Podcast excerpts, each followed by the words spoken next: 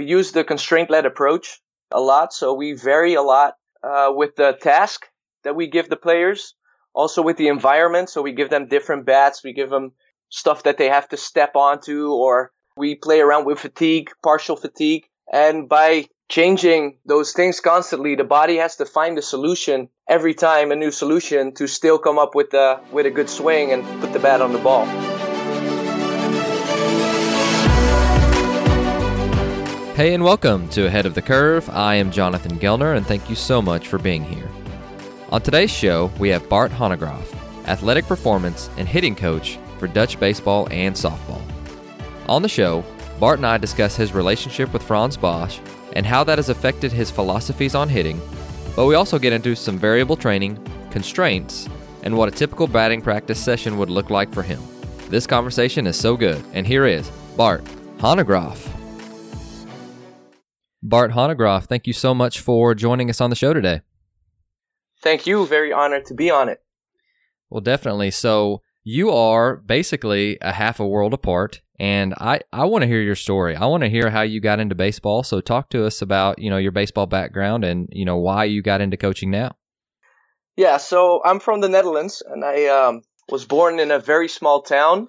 I know from a young age, my mom gave me a baseball bat and a glove, and I just started hitting tennis balls around uh, when I was really young. And then uh, playing in the park, we were playing a different kind of game. It wasn't really baseball, but it was like stick ball or, uh, you know, a, a, variant of, of baseball. And then somebody asked me if I wanted to play baseball. So I went to a little club, uh, started over there. And then um, after a couple of years, somebody told me, like, hey, you're, you have some talent. So if you want to, you know, play at a bigger club, you should come to PSV Eindhoven which is uh, the club in the city where I live currently. So I played there for uh, for a lot of years, and then um, along the way, Martijn Nijhoff, which I work with now, was one of my coaches. Started doing uh, a little higher level baseball, like the second highest level in, in Holland. From there on, I went to play college, junior college in the in the U.S. Mm-hmm. And uh, I played there for one year after I graduated here in uh, the Netherlands.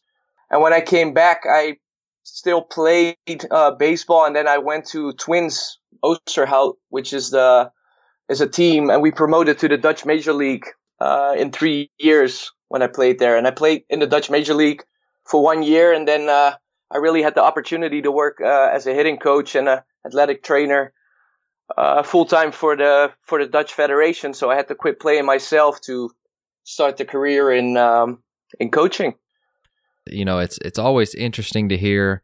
You know, I I'm in such a small bubble in America that baseball is America's pastime, and and so it's I grew up in a baseball family, so I love getting to hear how other people got their start in baseball, and and so you know, speak about your you know what you're doing now and with the Dutch Baseball Club, and and talk about your you know relationships with you know all of the guys that are there, like Frans Bosch and you mentioned Martijn yeah. Nijhoff and and Paul Venner. I heard him on a podcast the other day, and he was fantastic. And you guys, you guys are really getting it, getting it going. Yeah, yeah, and it's it's it's a pretty cool story. It, it almost is kind of a lucky thing because in Holland there's only like twenty thousand people playing baseball. So oh, wow. I was fortunate to be one of them to uh, you know be able to play the sport. And along uh, the way, I started when I was playing baseball. I started um, going to school to be a PE teacher. Okay. And um, during my time at PSV Eindhoven, where I played, Martijn was my coach, and he started up a baseball academy. So we have six of uh, six baseball academies in uh, in Holland at that time, and he was uh, the founder of one of them. And uh, I had to do my internship as a trainer somewhere. So I connected with Martijn and was one of the trainers at the C Baseball Academy. And uh, we worked alongside uh, for many years. And then he was asked to become the talent development guy in Holland. Um, so he left to work for the federation, and I stayed at C. But also during that time, he connected with Frans Bosch at one of uh, Frans Bosch's leisures and he came back, and I remember he said, "Well, we have to change our uh, our game because we don't know anything about movement and uh, coordination and all that stuff." So, mm-hmm. uh, yeah, we dove into all the literature, all the things that Frans was preaching, and um, yeah, from there it took off. And when I was working at Big C, Paul Venner, who's a strength and conditioning guy, he uh, started working for the National Institute of Sports, the, the uh, Olympic Committee, and he was also working for us for our baseball guys. Okay. So Martijn, me, and Paul connected, and uh, Paul was actually going to the Fontys University at that time, or he just finished, where Frans Bosch was also a teacher, so he knew about the the ways that Frans Bosch was uh, uh, working. And um, yeah, we were all really interested in his teachings, and uh, we dove full into it and, and started working together. So later on, uh, Martijn took Paul Venner as a strength and conditioning guy to the federation, and at that time, I started going to the Fontys University to get my um, bachelor's degrees in uh, sports science. And I took that choice because I knew that Frans Bosch was uh, lecturing over there, and Paul advised me to go there. So I went there and got my bachelor's degree. And Frans Bosch made me do a project about hitting, and he said, "Do some research on how the baseball swing works, and these are the points that you have to look at." So I did, and eventually that got me an internship at the federation, the baseball federation, and then I was the hitting coach for the Dutch national team under 18 for three years. And when that stopped, they uh, offered me the job as an athletic performance trainer. So I'm doing the strength and conditioning as well as the hitting right now for the Dutch Baseball Federation, baseball as softball. I love it. And I, I honestly think that I think everybody who has a conversation with Frans or has read his stuff has had that same moment of, wow, nothing that I'm doing is the correct way to do things. So I, I completely get yeah. it. Yeah. He, uh, he has his ways of uh, making you feel stupid sometimes, but definitely no, but very. I mean, everything. Yeah, it's very clear, and he knows his stuff, and and he really motivates you to work harder and, and look into things and look look at things differently. And uh, yeah, it's uh, been a really really amazing learning journey for me going to the university and also working alongside Paul and Martijn and we keep each other sharp and, and work together and it's yeah it's been fantastic. Definitely. You actually just spoke at the Florida Baseball Ranch for the Skill Acquisition Summit eh, or Summit, and talk talk with us about what you talked about, and if you don't mind, just give us a little bit of content with that. Yeah, so Frans, uh, Martijn, Paul, and me, we went to Florida to talk at the summit, and um, Frans did a story about uh, motor learning and um, how the how the body learns new movement patterns and coordination. Paul talked about the strength and conditioning side, so taking that uh, constraint-led approach or the dynamic systems theory and uh, apply it to strength and conditioning. Martijn's uh, doing a lot about the perception and also how we uh, design our practices, and I did it about the hitting and um, basically looking at hitting from a dynamic systems perspective mm-hmm. and what the stable elements are in the swing. I've been talking about some um, has some principles like deceleration or kinetic chain and, and how we look at the movement pattern that is uh, involved in hitting. Okay, so let's talk a little bit about some practical application. And yep. uh, I love that you're, you know, a team coach because I am, and that we we have that that bond that we've got, you know, thirty guys that we're trying to make better at one time, really. And so, yeah. since we're, you know, we're currently in the off season, and most of our listeners are doing the same thing and they're trying to you know make it the best thing possible for their players so they're trying to add new things and see what's better what's good and what's what's not as good and so talk to us about you know what are your main goals for the dutch baseball offseason and what are kind of your objectives uh, behind those yeah, so in the winter, we're really fortunate that we have the indoor facilities, and because in the Netherlands it rains a lot, okay, and uh, we can go inside. So for the hitting um, side of things, we really work on uh, skill acquisition and, and um, excel in our movement patterns. So we start off with making movement analysis of everybody, so the, the baseball guys and the softball girls, and we look at what are the flaws in their movement patterns. And from there on, um, yeah, we're going to come up with exercises to basically improve their movement patterns in hitting. And we do that through, yeah, the things that I just talked about, the mm-hmm. stable mm-hmm. elements and, and the elements in the swings that can vary. So let's say if we want to correct the deceleration after a swing and we see that somebody doesn't do that in the correct way, then we come up with exercises to have them improve that. And we, we use the constraint led approach uh, a lot. So we vary a lot uh, with the task that we give the players, also with the environment. So we give them different bats. We give them, you know, um, stuff that they have to step onto or make them do all crazy stuff. sure. And um, also, um, yeah, the organism. So basically, the body that they have that they're moving with. So we play around with fatigue, partial fatigue. Okay. So let's say somebody has to do uh, make a swing. We fatigue their uh, their right leg. So let's have them do five single leg squats and then hit right away. Okay. And by changing those things constantly, the body has to find a solution every time, a new solution to still come up with a with a good swing and put the bat on the ball. So we use a lot of variety and um, yeah, make it chaotic basically in order to improve the movement patterns. Oh, that's fantastic, and it's something that I think that since you know here in America we're we're very traditional, right, with yeah. our ba- with baseball because it's been around for forever, and so it's always good to hear a new perspective on things and getting to hear your perspective on on how you know you guys believe how to do it best and how you know how to speed up the learning curve, I guess we could say, and so when yeah. when you get a new hitter in, you know, and he takes a couple of swings, can you talk to us about what you're trying to look for in the swing? Yeah. So the first thing I look at is the end point of the swing. So after contact, what is he doing? If he, is he uh, decelerating the movement at the right way? Is he finishing a swing? Mm-hmm. And is everything safe? Because if the body finds a safe way to uh, decelerate the swing, we think then it's also safe for him to swing hard. And uh, especially now, everybody wants to swing hard and, and make hard contact. You have to learn how to decelerate and do that in a safe way. So that's the first thing that I'm looking at. Um, and I make my movement analysis from back to the front. So I start with the finish and then I go to contact and then I go to, okay, does he use all parts of his body or is he just using his hands? And then I work all the way back to his load. But for me, the most important thing, what I've seen is if, if somebody learns how to finish the correct way, they will learn they hit hard. If they don't finish the correct way, it's going to be hard to put some power in the swing.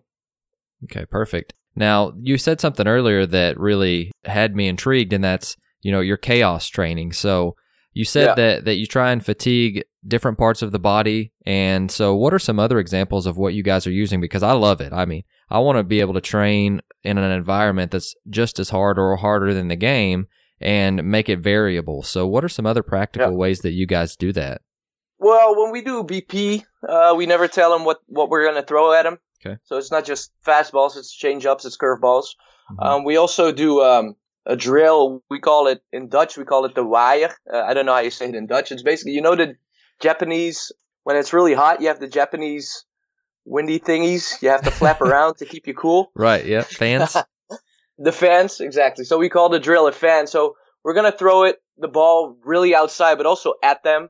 Uh, so it's almost like a cricket game, and and and they have to hit it. So it's a no take BP. You have to hit everything that comes at you. So okay. you make the the the movement pattern exaggerated. So they have to find what is you know what is the right way to handle that that situation basically sure and in in that variety they will filter out what they can use in the baseball swing and what they can't and through variability we yeah make the the whole system basically more stable um, some other uh, examples that we do is uh, we hit on mat- mattresses so uh, the the ground where they're staying on is really unstable so they constantly have to adapt to the unstable environment that they're on okay also, we give them different bats, softball bats, heavy bats, really light bats, but it stays in a, in a certain bandwidth. So we're not gonna hand them 38s, uh, 34s, but mm-hmm.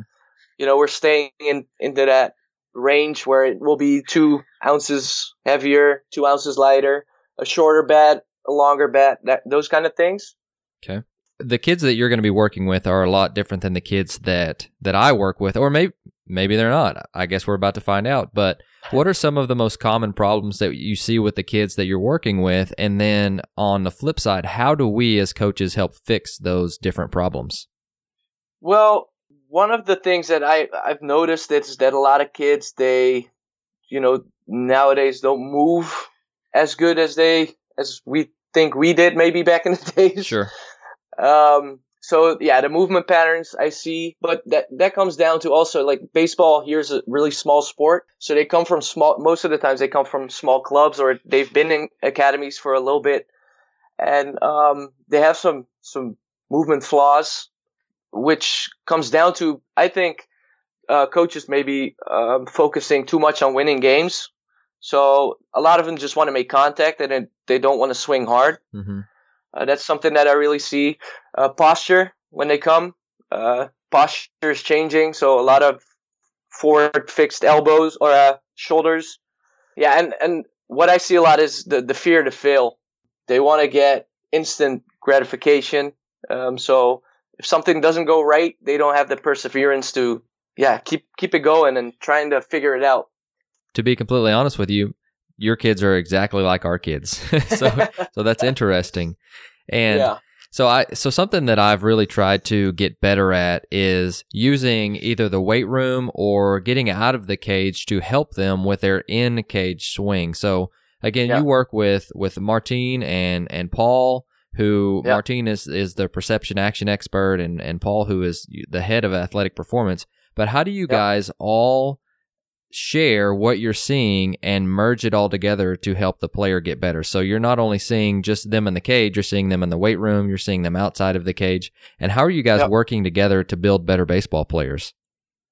Yeah, I think this is what our strength is, and that we're we we don't see hitting and strength and conditioning and and and throwing all these things as loose elements of the game, but we all see them integrated. So if I see something in hitting and I see a flaw in a movement pattern pattern, I can talk with Paul about that, and I'm gonna say, okay, here's deceleration pattern is off, or here his foot plan is off, and and Paul takes that with him and and and and works with that player. He works on that certain element in the strength and conditioning or in the weight room. So also our strength and conditioning is is is going away from the traditional side of things where we just lift heavy weights or we're moving really fixed, Mhm. but we're we're having a more uh, coordination based strength and conditioning practice. Of course, you know uh, during the week we also do heavy lifting to have physiological um, adaptations, but we move uh, way more to coordination based. So again, we look at what are the movement patterns that are uh, required for playing baseball or softball, and we're gonna, yeah, really put the focus on that uh, in the in the strength and conditioning. Um, so that could be that could be sprinting, that could be throwing. So we look at okay, what is necessary for throwing a ball. Now, how do those muscles are they working concentric or eccentric, or are they working in an isometric state and have the elastic properties of the muscle work dur- during a throw? Now, if that is the case, then we're going to do also exercises in the gym that will focus on isometric function of the muscle, basically. So we really look at what are the requirements of, of baseball and softball, and we implement that in as well as hitting, as well as the practice, as well as strength and conditioning. Something that is becoming more and more popular, and you see more and more people trying to do it, and that's just your different assessments. So, your mobility assessment, stability assessment. And Yeah. I'm guessing that you guys are running them all through some sort of assessment. Can you talk to us about what those look like for you? And then for someone like myself who's not as well versed in that type of thing as you are, can you say, you know, a couple of different things that you may look for that are, I don't want to say simplified, but that, that I could do if I didn't have an expert available? yeah, also here we're trying to, to go away from the, the functional movement screening or, or looking at fixed movements because in game or while you're performing the sport, those fixed movements, they don't really happen. Okay. So we look at, um, more, yeah, 3D uh, movement assessment. And so when we do a, when we do an exercise, looking at that exercise can give you a lot of information too. So if somebody throws a medicine ball, is he using his whole body and his his torso to rotate fully through, or is he just pushing his arms? Now, if he if he is not rotating as he should, then we know okay, we might have to fix his mobility in the thoracic spine, or we have to fix you know rotation.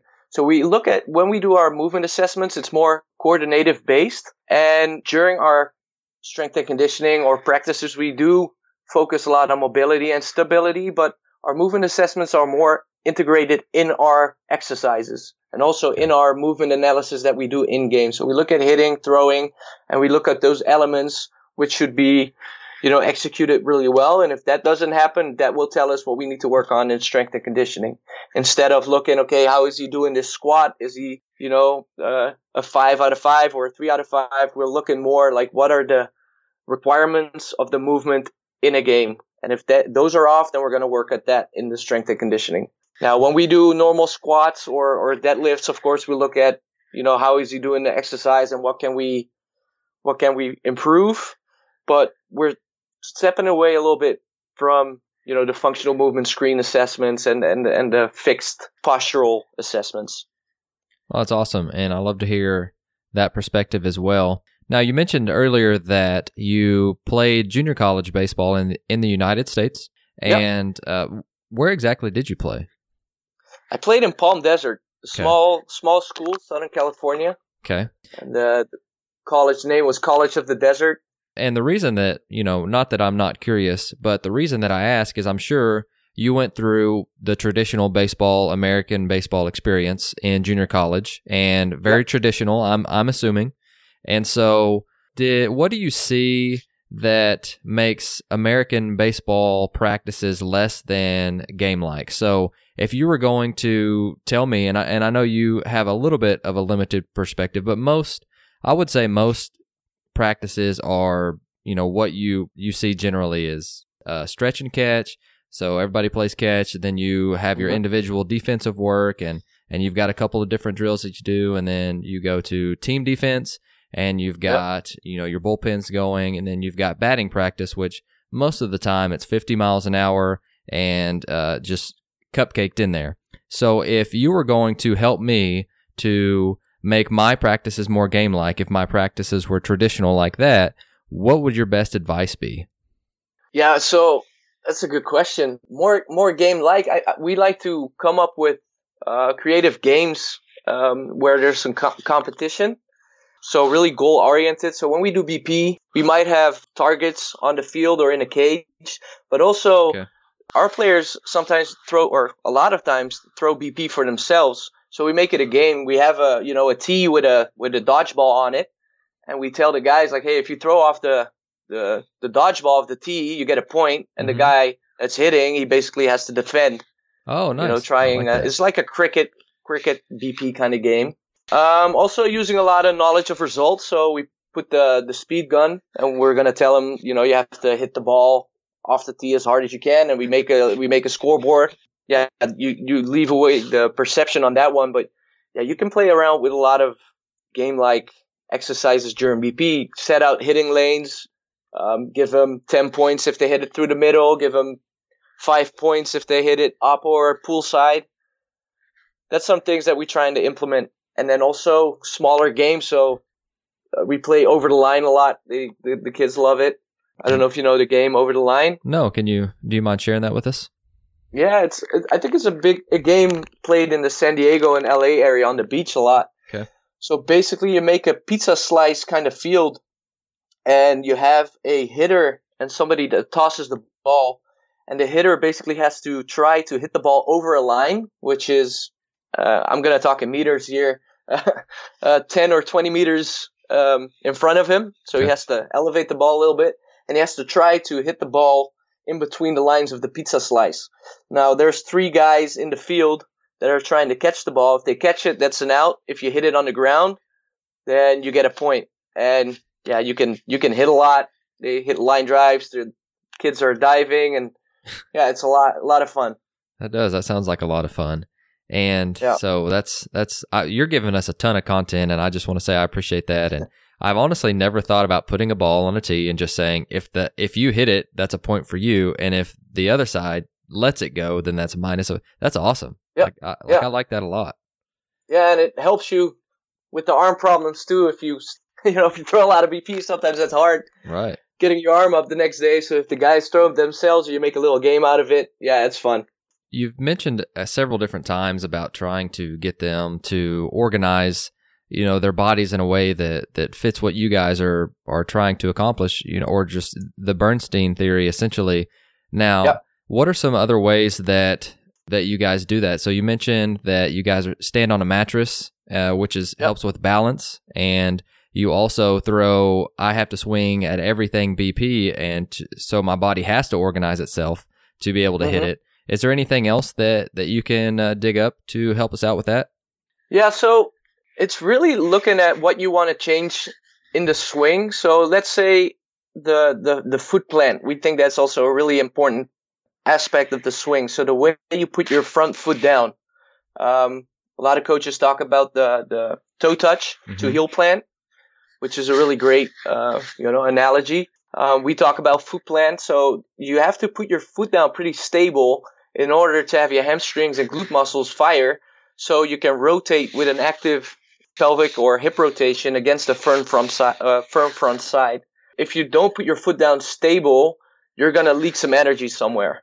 Okay. So we really want to make that aspect of the swing a stable element, which is for us is an attractor in the swing. Now we can do that by making them step onto different platforms. It shouldn't be too high, but you know maybe a couple inch off the ground. Okay. But also have them do a run up so when they have a lot of momentum going forward and they don't put their foot down in the right way, that's going to put a lot of pressure on the system. So now they have to work extra hard to keep that stability. Also, maybe have them stand with their backs against the BP thrower, the pitcher, and when the pitcher throws the ball, they have to turn around and also land with a stable front foot. So every time we're going to put some variety and try to destabilize that element of the swing and now they have to find a solution every time every time a different solution to make that element really stable. Most of our listeners and you mentioned that you listen to a lot you have a commute so you listen to a lot of podcasts as well. So i'm constantly yeah. trying new things and and i get i'm lucky enough to be able to get to interview people like you and and get to take in a, a ton of this different information and make changes you know small changes all the time. So are there any any changes that come to mind that you're changing from last year. You've gotten more information about it and you're taking a different approach and you're changing it from last year to this year. Yeah, I think for the hitting side of things, make it more competition based even more. I just came back from the World Cup softball, so I also work with the softball national team, mm-hmm. and uh, I found that yeah, velocity is something that we in in the Netherlands don't see a lot.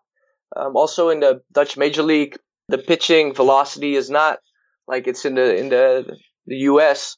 But I think we average about 88 miles an hour. So okay. when we go to a World Cup, baseball or softball, yeah, our biggest uh, challenge is to to to hit that velocity. So I think one of the biggest uh, differences I'm going to make this winter is that we're going to see a lot of velocity and, and, and play around with that. So I'm not a real big fan of pitching machines, but if that is the you know the the solution that we have to bring up for them to see, high velocity, that might be it. But also have our pitchers just stand close. Mm-hmm. Our pitchers also do a lot of variable training, differential training. So they will pitch from 60 feet, but also from, you know, 50 and also from 65. And so when our hitters hit, I have the pitchers standing close. So that 85 mile an hour fastball now becomes a 90 mile an hour fastball. That 90 mile an hour fastball becomes a 95 mile an hour fastball. Sure. So stuff like that will probably be the focus for this winter something that, that I've thought about doing here is we have the same problem. And in one thing that I've thought about doing is, and so we have these large cages that we can take. Uh, we can have cage games, so we'll have a pitcher versus a hitter in in the cage, and I, I'm, I'm sure you guys have the same thing too. But I want to make sure our listeners, uh, you know, have a visual picture of what I what I'm meaning. And so for each for each at bat, you know, they may have three or four at bats against the same person. I'm going to have them move up in the box so it'll be faster. And then we get a lot of people who gripe about, oh, he's throwing too slow. He's, he's not throwing fast mm-hmm. enough. And then that, that will get them out because then they're rolling over to shortstop. So then I'm going to have them scoot back the next time. So for each time that they're going against the same guy, and we may be throwing fastballs only, but for each for each at bat that they get, it's going to be a different velocity because they're moving up and and back in the box. So uh, I don't know if that's something that would help you, but it's just something that that I recently was thinking about, and I was like, I don't know why I haven't done that before because that's a variable training that you're talking about. Yeah, that's awesome. That's awesome. I know we we did some stuff. So I know when I was doing the under 18 baseball players a couple years ago, we had the preparation for our European uh, championships, mm-hmm. and we had the we had a machine, and we put out five home plates. So one at the regular distance, and then one in front of that, one in front of that. So all the way up to the maybe even the middle. So let's say 30 feet. Okay. And we made it a game. So if they hit a line drive off the machine, they could scoot over.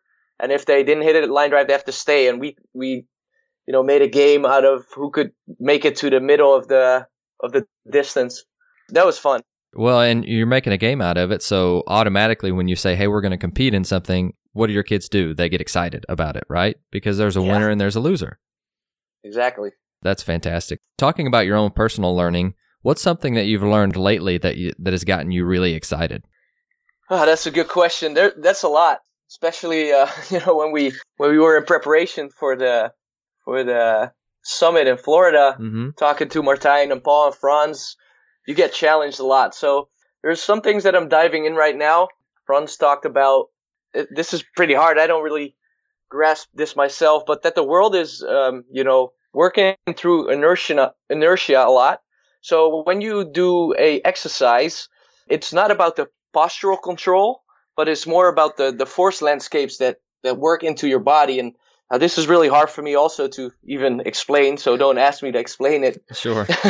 into detail. But the thing is that changed the way that I coach or train, I think, is not looking at the postural things or, or, you know, when you do a movement analysis, not looking at the degrees or, or the, the lines that you draw into your screen, but looking at what does the, what kind of information does this exercise give you? So if what I was just talking about with the foot plant, if I make you do a little run up before you hit, that's gonna put more forces in that front leg. So Mhm. that's gonna tell me that I have to make that more stable or that I have to block with more intention. Um, instead of, you know, letting it go and let the whole energy leak. So I'm playing around more like from a force landscape kind of perspective than from a posture. Okay, you have to keep your front leg stiff or it has to be a straight line. No, you have to kind of look at things a little bit different. So I don't know it exactly, but I'm going to dive into that because, yeah, I kind of touched that subject and that really made me enthusiastic because it, it really made sense.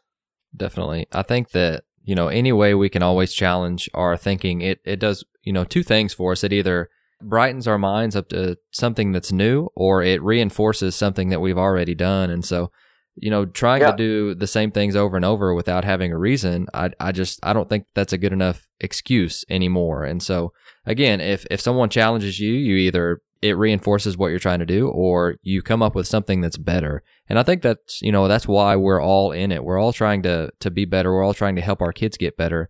Bart, you may be right on 100% of the stuff and I may be wrong. But if what you're telling me is true, then then our players are going to be the ones that reap the benefit from that. And so that's why I'm always saying keep an open mind, and and I, that's why I love doing this podcast is because I'm constantly challenged in a good way to either reinforce what I'm doing or rethink some of the things that that I'm trying to do uh, new now. Yeah, yeah, I think you're spot on. I, I totally agree. And uh, also, we're setting the example for the players. So if we have an open mind and they see that we're working hard and trying to be innovative and come up with new things, I think that you know trickles down and, and keeps them motivated.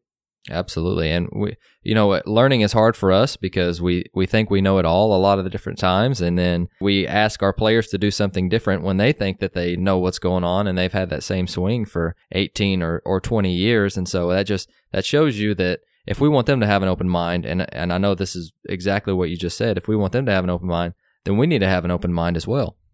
Yeah, yeah, yeah. I totally agree. And it's it's sometimes it's really hard, especially now with all the social media and, and the kids. They you know they they look at all the swings and they learn a lot, and and you have to come up with you know things that they know that you're you're you're saying the right things because if not, they will you know they will They'll call you up. out. Yeah. yeah they call you out right away, and especially I have the hard time when I'm coaching the national team softball. They've been doing it for so many years, and you know now here I come with all these weird exercises, and Mhm. and you know thinking that the swing should be a little bit different here and there, and yeah, it's sometimes really hard. So you really have to be on top of your game to give them the right explanation and where you're coming from. But in the end, normally they, yeah, they understand it, so that's good. Sure. And we're both pulling on the same rope of just trying to get them to achieve what they want to. It's uh, Yeah. I, I, you can definitely tell you have a heart for your players. So talk to us and give us some something that you guys do that when you bring it up, your players get really excited. So something you guys do in practice that your players love.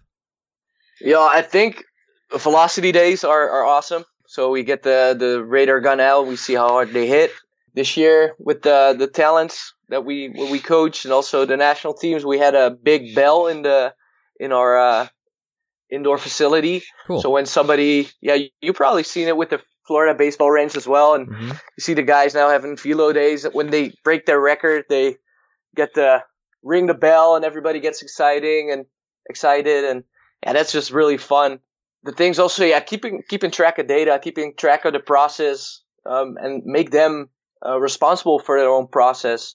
So we made some um, printouts where we where they had to write down their goals, and every week they could write down what their you know what they have accomplished in the in the training, so they they could keep track of what they were doing and see if they were you know improving. And I think that's something that they really love to see. Okay, every week I'm getting better, or you know I need to work on this and this. So we really give them the responsibility over their own learning process as well.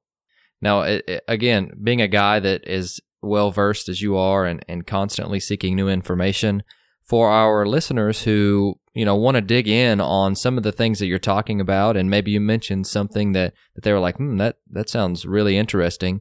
Uh, what are some of your favorite resources, books, or people that they can go, you know, they can go look up and, and start reading about? Yeah, so the first one that really changed my whole perspective on things was, of course, uh, the book of Frans Bosch, uh, Strength Training and Coordination, an integrative approach.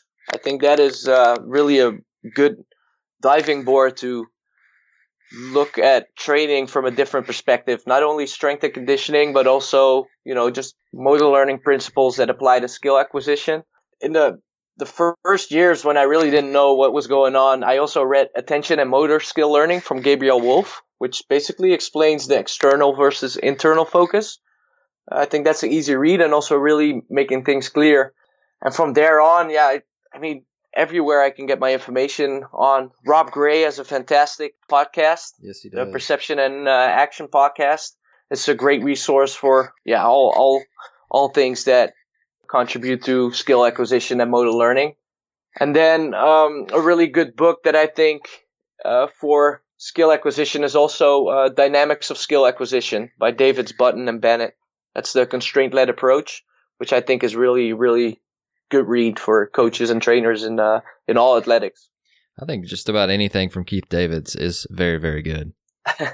yeah, yeah, you're right. but I picked up that book about a month ago. Uh, I don't know if you know Jason Ochart over at Driveline, but he and Yeah. he and Eugene Bleecker both recommended that, and I was like, well, if, if they both recommend it, then I need to, you know, pick it up. So I picked it up, and it, I I get about ten pages, and I just I have to write down notes of what I think everything means, but it's absolutely, you know, Keith Davids and, and the crew is, is brilliant. And, you know, I try to read anything I can with those guys. So no, those are awesome. And Bart, I, I appreciate you hopping on. And, and so I, I told, you know, early, told you earlier that you're in the future right now, seven hours ahead. So hopefully the rest of the rest of our day goes well since, uh, since you've already lived it. But if any of our listeners want to get in touch with you and ask you about anything that you've talked about today, what would be the best way to do so? Yeah, I'm- think Twitter is uh, the easiest. I'm not really big into social media. I'm not posting every day or every week, but some here and there I, I post some articles or some stuff that we're doing, which is uh, my Twitter account is at Bart Hanegraaff. I think it's easier if you maybe put a Sure. link or something uh, in I'll the put show it in notes. the show notes. Sure. it's a pretty difficult Dutch name. And otherwise, they can send me an email. It's uh, Bart Hanegraaff at iCloud.com. If they have any questions, I'm always open to, you know, answer whenever I can. And yeah, I think those are the easiest ways to find me. Awesome. Well, thank you so much for being with us today. And, you know, I, I just want to open up the mic for you. Is there anything else that you'd like to tell our listeners before you go? Whew, man, yeah, keep keep keep learning every day and and find the right people uh, to surround you. I mean, I'm I was really lucky to bump into Frans and Paul and Martijn, and that um they still have the opportunity. But I think it comes down to the people that you surround yourself with, and and and keeping an open mind to keep developing yourself, and in that way you can help others. So, yeah. be positive about everything. Thank you for listening to Ahead of the Curve. Before you go, I'd love to be able to get in touch with you, and we have several different ways of doing so.